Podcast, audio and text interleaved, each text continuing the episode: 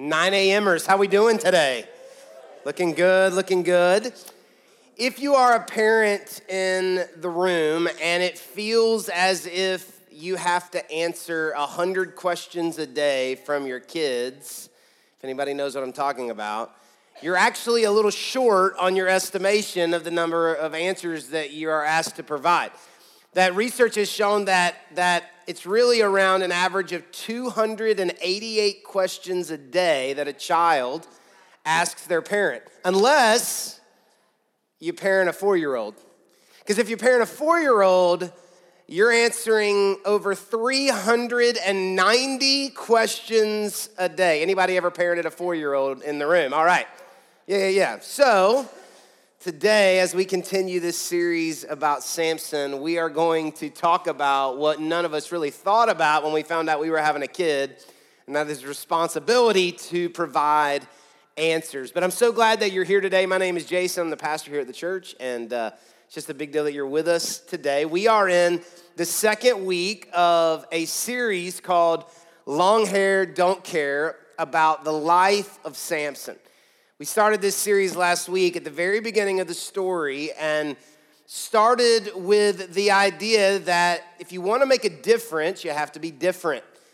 That, that God showed up to Samson's parents who, who were not able to have children and said, You're going to have a child. His name's going to be Samson. He's going to be the judge. He's going to be the deliverer. But because I have big plans for his life, I'm also going to be asking for big commitment, big sacrifice. And we said last week that if you want to make a difference, you gotta, you gotta be different. And it was a little bit of foreshadowing because for the next four weeks, we're going to see how Samson is going to choose not to be different. That the calling that God has on his life is different, but the decisions that he makes for his life is not that different, that he's blending in with society, he's blending in with culture, and he is not living the life that God had originally intended for him or asked him to live, all right? And so for the last three weeks of our series, we're, we're going to, to look at some of the more famous parts of Samson's story. Uh, and we're going to learn a lot about temptation and compromise and decision making and all that stuff. That's going to start next week for the last three weeks of the series. But this week, what, what I want to do is we're going to specifically look at Samson's parents. They don't get a lot of press, Samson's parents. Samson gets a lot of press but his parents don't get, uh, don't get as much. We've been saying through, throughout this series that God uses flawed people. Everybody glad about that? That God uses flawed people, but that flawed people use God. God uses flawed people. We're messed up, but that we're messed up, so we also use God. Like Samson, we don't we aren't necessarily as committed to our faith as we want to be. We run to Him when we're in trouble. This cycle of sin we talked about last week. But if, if I could just kind of add on to that, I would say God uses flawed people, flawed people use God. But I would also add that God uses flawed parents. That God uses flawed parents. And I've got four, so I just want to say that I'm very thankful that God uses flawed, that God uses flawed parents. Now it's only four verses. What we're going to read today is only four verses, but here's why I felt it was important enough to take a whole week to study Samson's parents because they are parents just like you and me. They loved their kid, they spoiled him. They knew that God had big plans for his life and they, they tried to help him, but in the end, they watched Samson destroy his life. And Samson's parents are going to to help us answer a question that every parent in the room has asked themselves before. Maybe your, probably your parents have asked it about you when, you, when they were raising you. Uh, grandparents have asked it, but, but, but all parents have asked this question What do you do when your child is making decisions for their life that go directly against the, the plans that you know God has for them? What do you do, parents? What do you do when your child is making decisions for their life that go directly against the plans you know that God has for them. That's what Samson's parents are going to, to teach us today. Now, I understand there are all kinds of different people in the room at different stages of life, okay? A lot of us in this church, based on the numbers of the check in computers, would tell us that a lot of people in this room have small children. Your family looks a lot like mine. You've got small kids, you're driving a minivan. Uh, you know, your kids just started school, or maybe they're about to start school, or come on, they just started riding the school bus, and you're, you're praying extra hard about that, all right? Like, you got young kids. Some of you are parenting teenagers. They, they have cell phones now. They have internet access now. Um, they have their first boyfriend or their, their first girlfriend, and you're trying not to kill somebody. Um, some of you are entering into a season of empty nesting. You've already done the young family thing, you've already done the teenager thing, and and you're now parenting adults, or they, well, what they consider to be adults. They're not necessarily acting like adults, but you're parenting them. And some of you are beyond that. You're grandparents. You have raised kids who are raising kids. And, and, and so we're all at different stages, but I also recognize that some of you are not parents. Whether you're married or, or you're not, or you plan on having a family one day, maybe you're an aunt or an uncle um, this story is going to, to help you or prepare you. Okay, so whether you've got young kids who maybe aren't making many decisions on their own right now, or maybe you're all the way on the other end of the spectrum and you got grandkids or great grandkids, this, this is gonna help you, or it's gonna prepare you. It's gonna challenge you personally to make sure that you know what you believe and why you believe it. Okay, so no matter where you are today in the life cycle, don't check out on me, all right? If, if you don't have a teenager, you don't have a kid in college who is maybe right where Samson was, it doesn't mean there's not something to learn today because all of us are going to be challenged to figure out why we believe what we believe because it's important uh, it's important to know okay so we're going to pick up the story in judges chapter 14 if you have a bible Find, find your Bible, get your phone out. It's going to be up on the screen for you, all different ways you can follow along. And I want you to read with me. It's just four verses today. I want you to read along, uh, read along with me, all right? Now, if you were here last week, you remember how Samson's mom and dad couldn't have children, but then they were visited by an angel, and, uh, and, and, and Samson ended up being this miracle. And God made it clear that they were to raise him in a certain way, that because God had big plans for his life, that, that, that it was going to require big sacrifice. This was the conversation that, that the, the angel was having with Samson's parents. Okay, so when chapter 14 starts, that was all chapter 13. When chapter 14 starts, the story has skipped ahead to Samson's adult years. We don't exactly know how old he is, but he's old enough to get married all right so so he, he's somewhere in that college to young adult age probably is where we think he is and, and you just need to know that the, the heartwarming tale uh, the, the heartwarming story of chapter 13 about two young parents who aren't able to have children and, and an angel shows up and this is amazing and there's music in the background and this is just this amazing story you need to know that that story's over okay and from this point forward there's nothing really heartwarming about the story. We're going to skip ahead so we don't get any of the childhood stories. We, we can't fall in love with Samson, the cute little young boy who's so great, and none of that. We don't, we don't get any of that. We go from this heartwarming tale of Samson's parents miraculously being able to have a son to chapter 14, where Samson is now an adult. And just a heads up, there's nothing likable about him. Nothing. I mean, he, he's a punk. He's not likable there's nothing heartwarming about it, and, and there's nothing that would give us the feeling that we would want to overlook his flaws or, or give him the benefit uh, of the doubt. He is not a likable person from the very first verse of chapter 14. So we're going to start reading Judges chapter 14, verse 1. Verse 1, and, and, and if I haven't made it clear, I just want to make it clear. If you don't know the story, it's not good, okay? You're not gonna like Samson, okay? Some of y'all fight for the underdog. You, you may wanna fight for him, but you're not gonna like him, all right?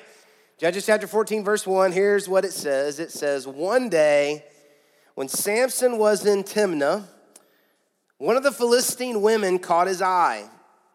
And when he returned home, he told his father and mother, A young Philistine woman in Timnah caught my eye. I want to marry her. Get her for me. If it sounds like Samson is a chauvinistic, impulsive, demanding, spoiled brat, it's because he is. That's exactly who he is. Oprah Winfrey said, When people show you who they are, believe them, okay? And, and so we get just a glimpse. The very first encounter that the Bible gives us with Samson gives us a great insight into who he is.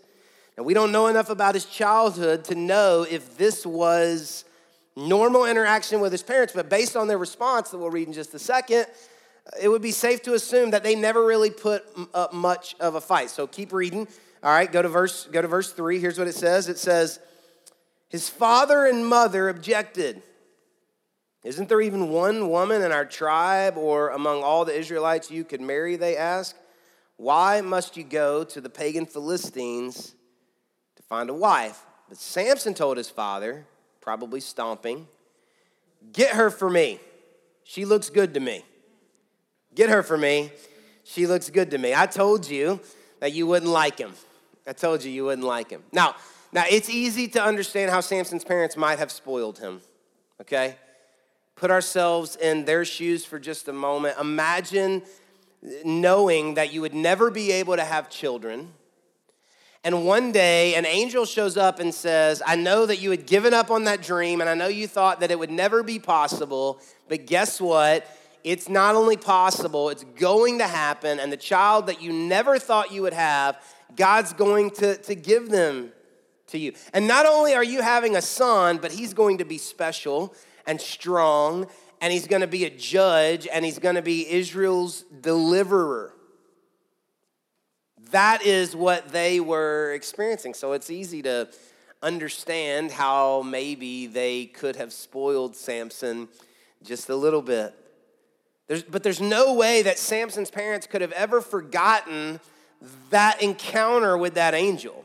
You don't forget something like that. When the angel showed up to Mary and talked about Jesus, the Bible says that Mary kept all these things in her heart. And that's what we do as parents, right? We keep all these things in our heart, all these interactions, all these conversations, all these prayers.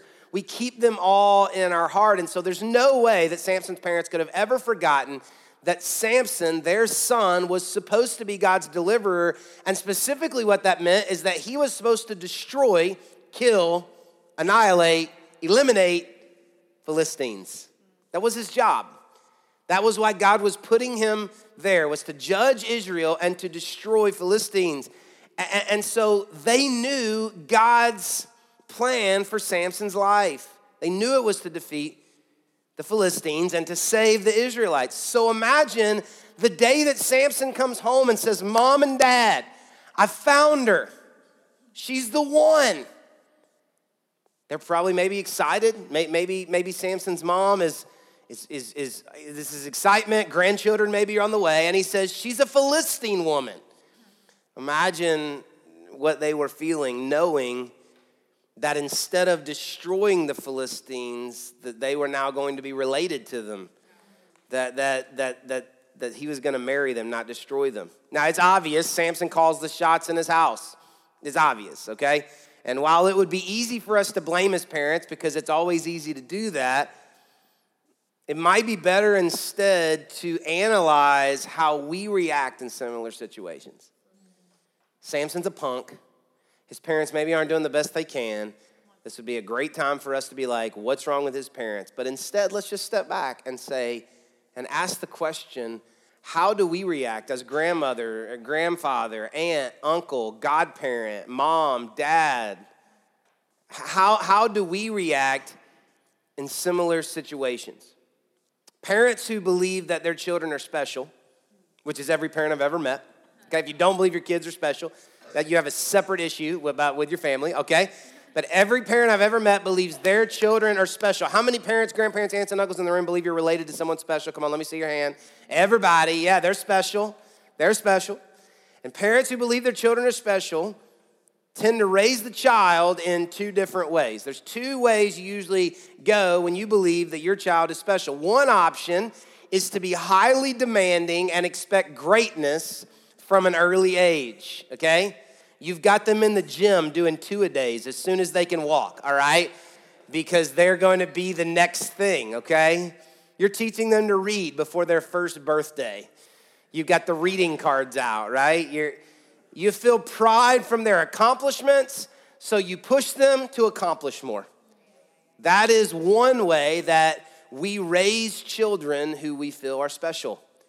Is, is we, we push them to accomplish more. The other option is on the other end of the scale, and that is to spoil the child, make excuses, and turn a blind eye towards their flaws. Now, I experience this often, or I used to experience this a lot more when I was a youth pastor. Because as a youth pastor, you would have teenagers in your youth group who were demon possessed. I mean, not really, but pretty much they were awful people. But then you would talk to their parents and they would say, Oh my goodness, little Timmy, just he is so, he's so incredible. I just love how he loves Jesus. And you're thinking, he don't love Jesus, right? Like he, he's, or, or, or, a parent would say, I'm just so lucky that I haven't had to deal, you know, with my kid, you know, doing drugs. And I'm thinking, your kid's a drug dealer. Like, do you not realize what is happening under your nose, right? I used to have this happen a lot. These are the kind of parents who respond to every note sent home by the teacher with attitude towards the teacher. Any teachers in the room know what I'm talking about? Okay, this is this is the other way to do it. One one way says push push push push push. The other way says excuse excuse excuse excuse excuse. Now, I, I could keep making jokes um, because both, both sides uh, have humorous, sad stories to tell. Um, but the reality is, it's hard to be a parent. It's hard to raise somebody, to love somebody, to care for somebody. I mean, yeah, if they're eight and they're really good at sports, you're thinking about college scholarships. How, how do you not do that? You know, like, what, what do you, if they have all kinds of flaws, like you don't want to look in the mirror and say, my child is awful. Like you, you, you rationalize, you make excuses. The fact is, it's just hard. It's just hard to be a parent. It's hard to raise kids. It's hard to deal with excellence or sloppiness or disrespect or like you can only walk out of the grocery store so many times. You know what I mean? Like, you, there's just, it's just hard to be a parent. And we can be certain, we, we, we can't be certain, but everything we read about Samson's parents lead us to believe that they chose the second kind of parenting. That they were not driving Samson, that they were making excuses uh, for him. His interaction, his words, his tone to his parents give us some give us some some clues all right the first thing that we know about samson is that he does not fear his father he doesn't fear his father. We know this based on the way that he talks to his dad. He doesn't fear him. He demands his parents give him what he wants. And I guess when you know you're the strongest man in the world, there's not much concern about what your dad could do to you, all right? Now, I know some of you are raised in a home and you have a home where you don't spank your children. I get that. That was not my house. They spanked me. And, uh, but there was a certain age you got to when spankings didn't hurt no more right? But you had to fake like they did because if you acted like they didn't, there would be another punishment. So you had to fake it, right? Well, Samson lived his whole life that way.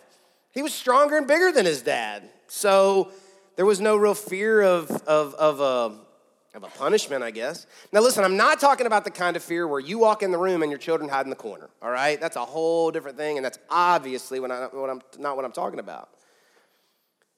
But God uses authority in the home to prepare us to be able to submit to authority in the world.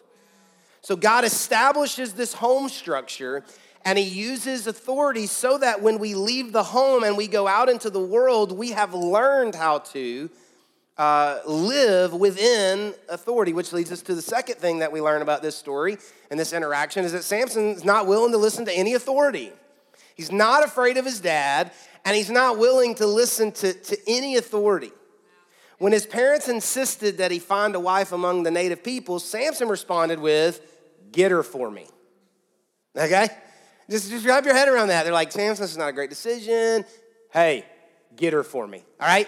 So he has no respect or any desire to listen to, to authority. He doesn't fear his father. He doesn't respect or listen to authority. So, right off the bat, this should be a warning sign that something terrible is going to happen. It's a, it's a lock. Lock it in. If you find somebody who does not listen to or respect any authority in their life, they are going to crash and burn. It's just the way that it is. Because authority is one of the ways that God protects us. Authority is not just about rules and guidelines, it's also the way that God protects us. I want to read a verse to you from Romans 13. You don't have to find it, it'll be up on the screen for you. But this is what it says in Romans 13 1. It says, Everyone must submit. Everybody say, everyone. everyone. Say, me. me. Okay. Everyone must submit to governing authorities for all. Everybody say, all. All, authority comes from God. And those in positions of authority have been placed there by you? No, God. By God. It's been placed there by God. So, this is a great place to stop and be challenged for everybody in the room. We'll get back to the raising kids in a second. This is a great place to stop and be challenged. What kind of example are we setting for our children when it comes to honoring authority? Come on, come on. Grandparents, aunts, uncles, godparents, friends. What kind of example are we setting? I'm talking to us now. What kind of example are we setting for our children when it comes to honoring authority? A couple of questions. How, how do they hear us talk about the people that God has placed over us?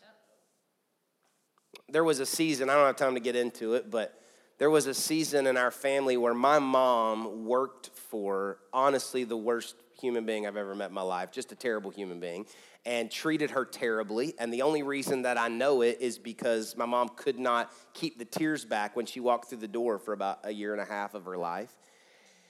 And I was uh, beginning my teenage years, I guess. I was somewhere in that range. I can't exactly remember. And I would remember day after day after day after day after day, my mom would walk in the door and, and she would just weep because the working environment she was in was so terrible. But she couldn't leave because it was complicated because of something with my dad's job and all this stuff that is not important to the story. And so she would come in and she would weep. And I wasn't paying attention as a kid, but later on we would talk about it. And, and, even in that year and a half when she would be crying and her and my dad would talk, do you know that in that 18 months, I never heard her say a negative word about the person who was causing her to come home crying every day. Now, she was saying negative words, okay? But not to me, and not to my brother, to my dad. They would go in the room, they would close the door, or dad would say, Hey, kids, why don't y'all go play? And she would process these things, but never to us. But never to us. And it didn't mean that much to me then, but now looking back, I remember that time and I'm amazed at how she, she handled that. How, how, do you, how, do you, how do your children hear you talk about people God has placed over you? Here, here's a question for you. Have you, uh, how, how, do, um, how do they hear you talk about people that you disagree with in general, for that matter? How do we talk about police officers, politicians, bosses, husbands, parents, and pastors? They are listening. They are listening. So, how do we talk about police officers, politicians, bosses, husbands, parents, and pastors? When we're frustrated with the authority in our life, it is a great time to explain why we choose to submit and respect people we disagree with or who are treating us unfairly. Okay? If we get disrespect every time we try to establish authority in our home, it could be that in our frustration we have modeled disrespect. I'm not saying it's all your fault. I'm saying this is a real frustration that all of us deal with in life. I'm not coming down on you. I'm saying that we, in our frustration, not even realizing it, may have modeled disrespect. And so now we have raised people who are disrespectful to authority because it's what has been modeled for them. And so we have to really take some time to, to, to think through that.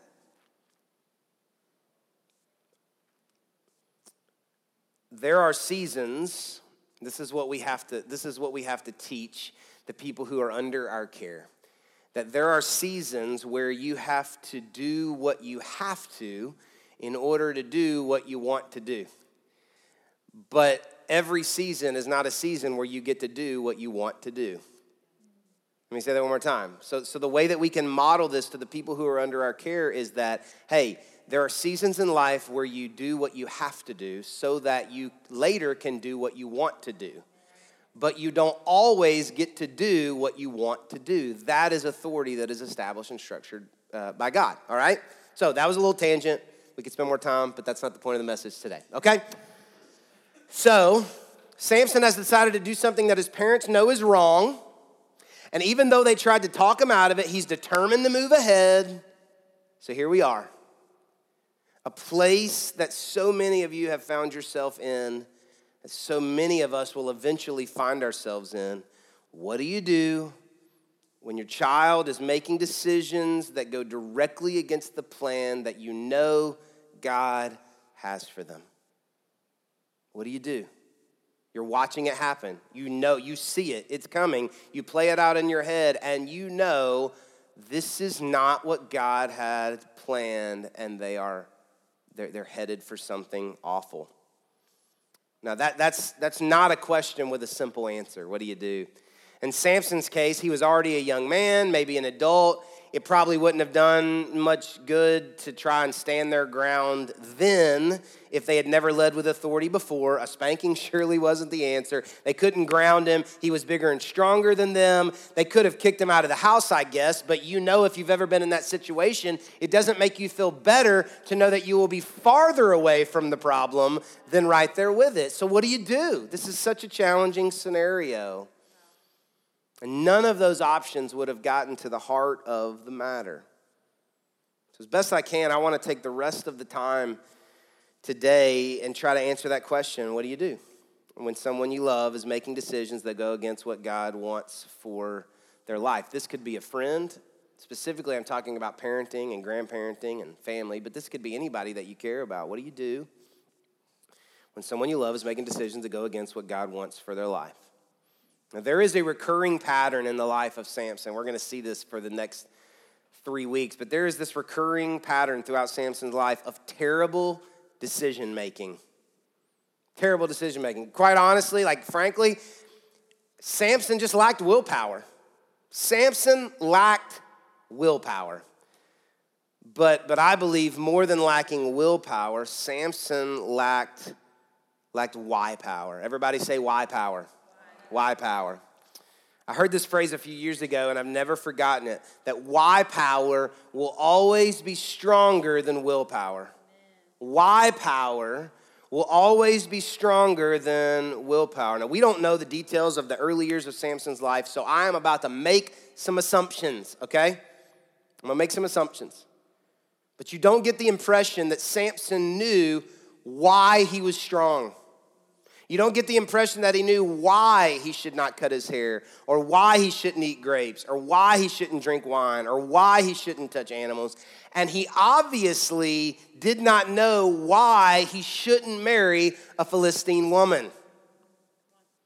As parents and grandparents, aunts and uncles, it's always easier to teach children what they should and shouldn't do. But teaching a child why something important is important will always have a longer lasting effect. Now, I'm not suggesting that you give an explanation for every question that is asked to you. Sometimes you just got to say, because I said so, okay? Sometimes you just got to say that because 288 questions a day are coming at you, all right? I get that. I get that. But on a, on a higher scale of the things that matter in our lives, do our children know why it's important? Why it's important? to be honest, pure, respectful? Do they know why it's important to go to church, to worship, to read the Bible? Here's a question Do you? Do you know why it's important to go to church, worship, read your Bible, pray?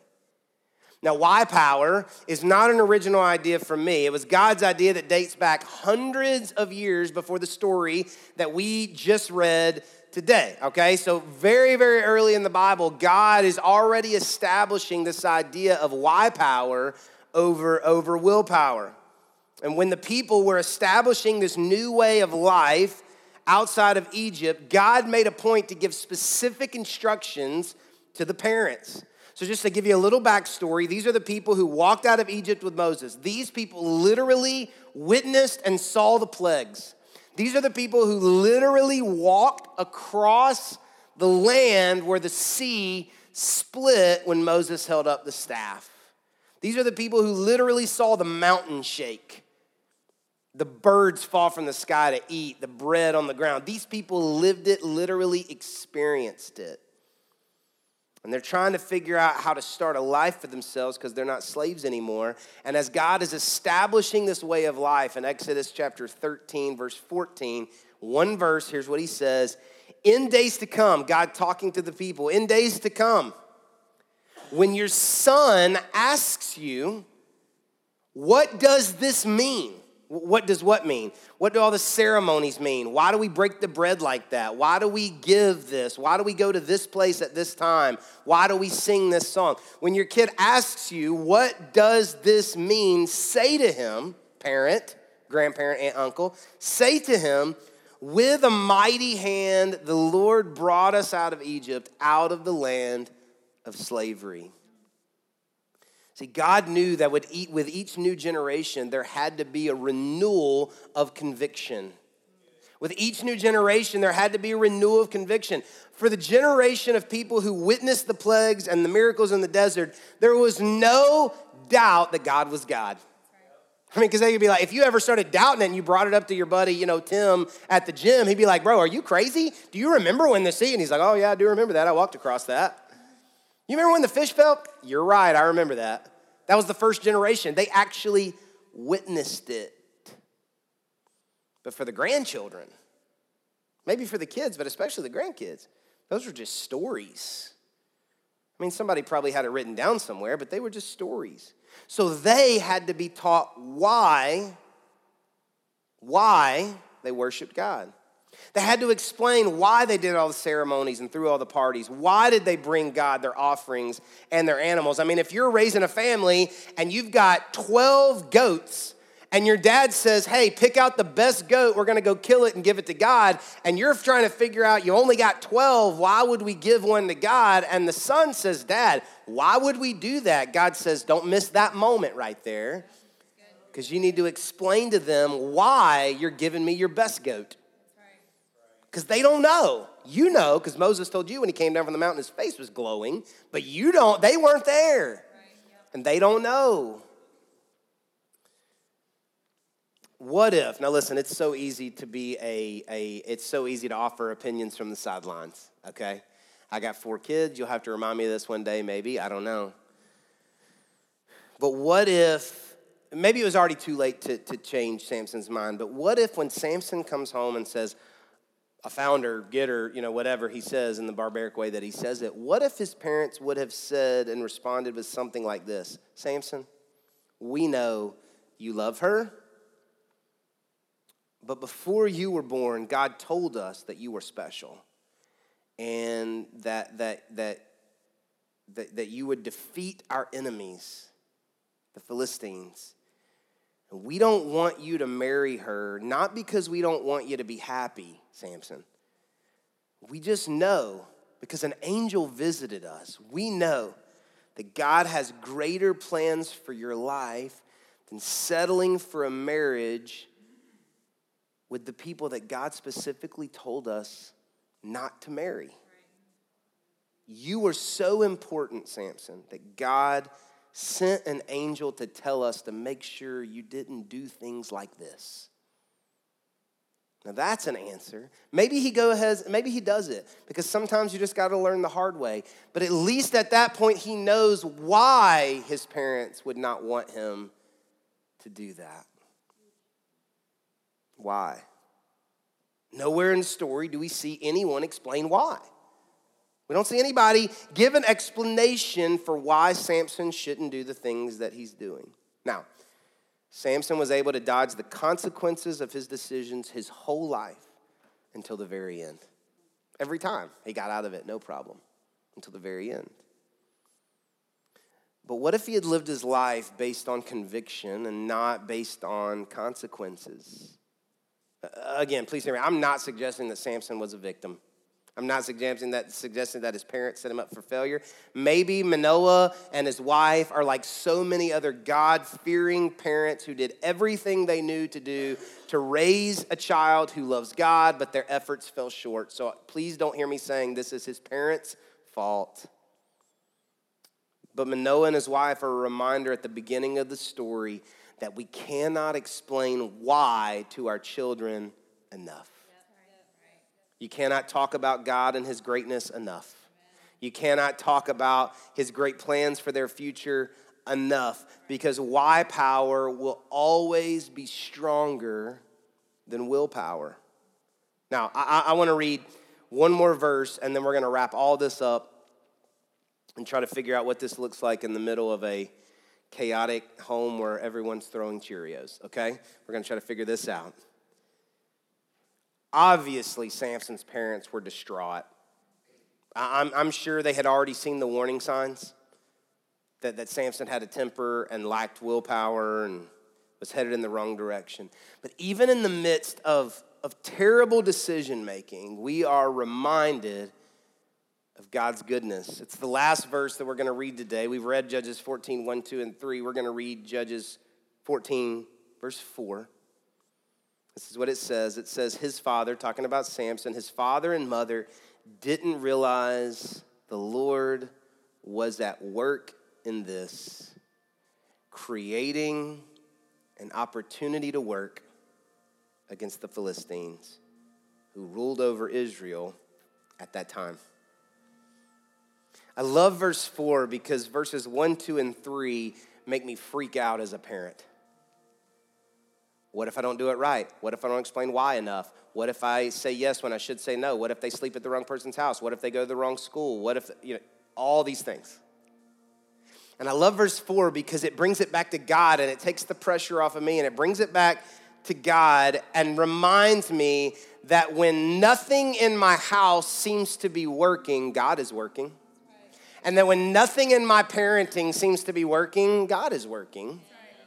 God is working. It's hard to remember that sometimes when nothing else seems to be. And when someone that you love is making poor decisions, it's easy to forget that God causes everything to work together for good. Even when we're actively working against God's plan, He is working for us. Samson was a sex crazed, egotistical, angry, spoiled brat. But God was at work because God uses flawed people and God uses flawed parents. Now, if you're responsible for raising or influencing someone, this story brings to mind so many questions.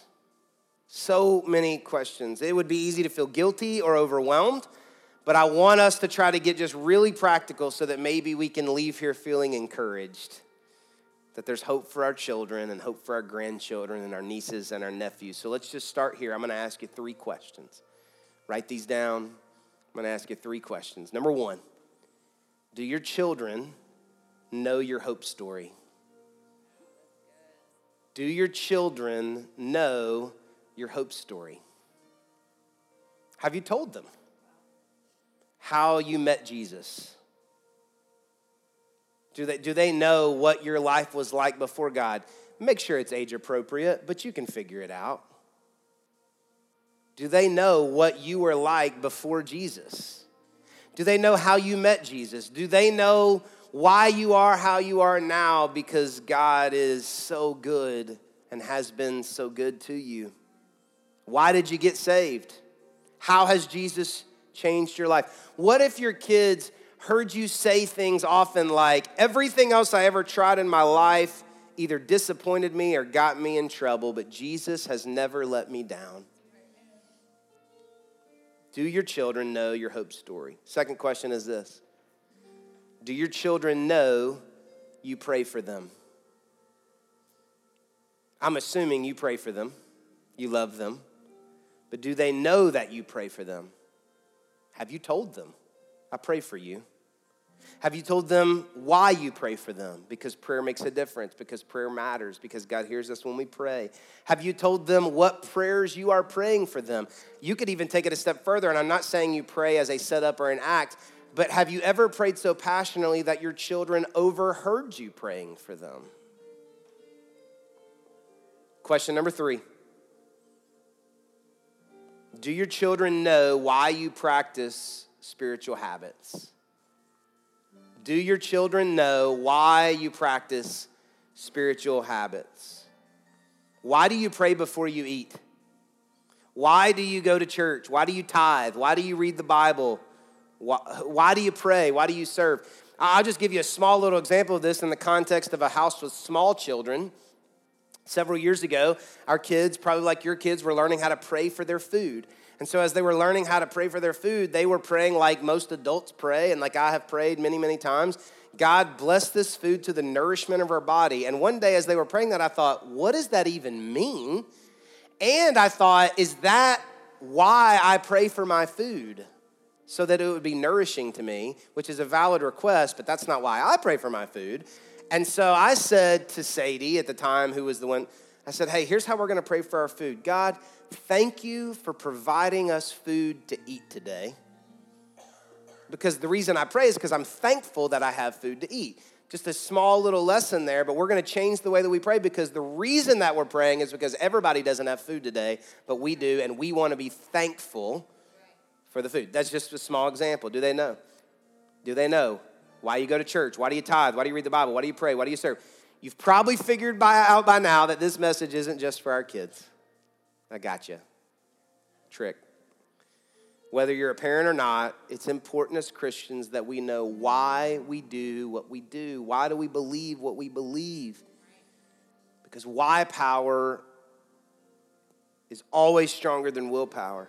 And if you're trying to be a Christian on willpower alone, you will eventually fade. But if you know why, then you'll be able to stand strong when desire is fading. Now, I am not promising that if you explain why to your children that they will never turn their back on God or get into trouble. If I could guarantee that, I'd be making a lot of money doing something else, okay?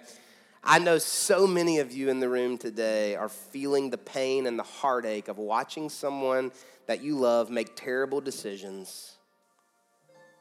But I am saying that we can't explain why we love Jesus enough. We can't.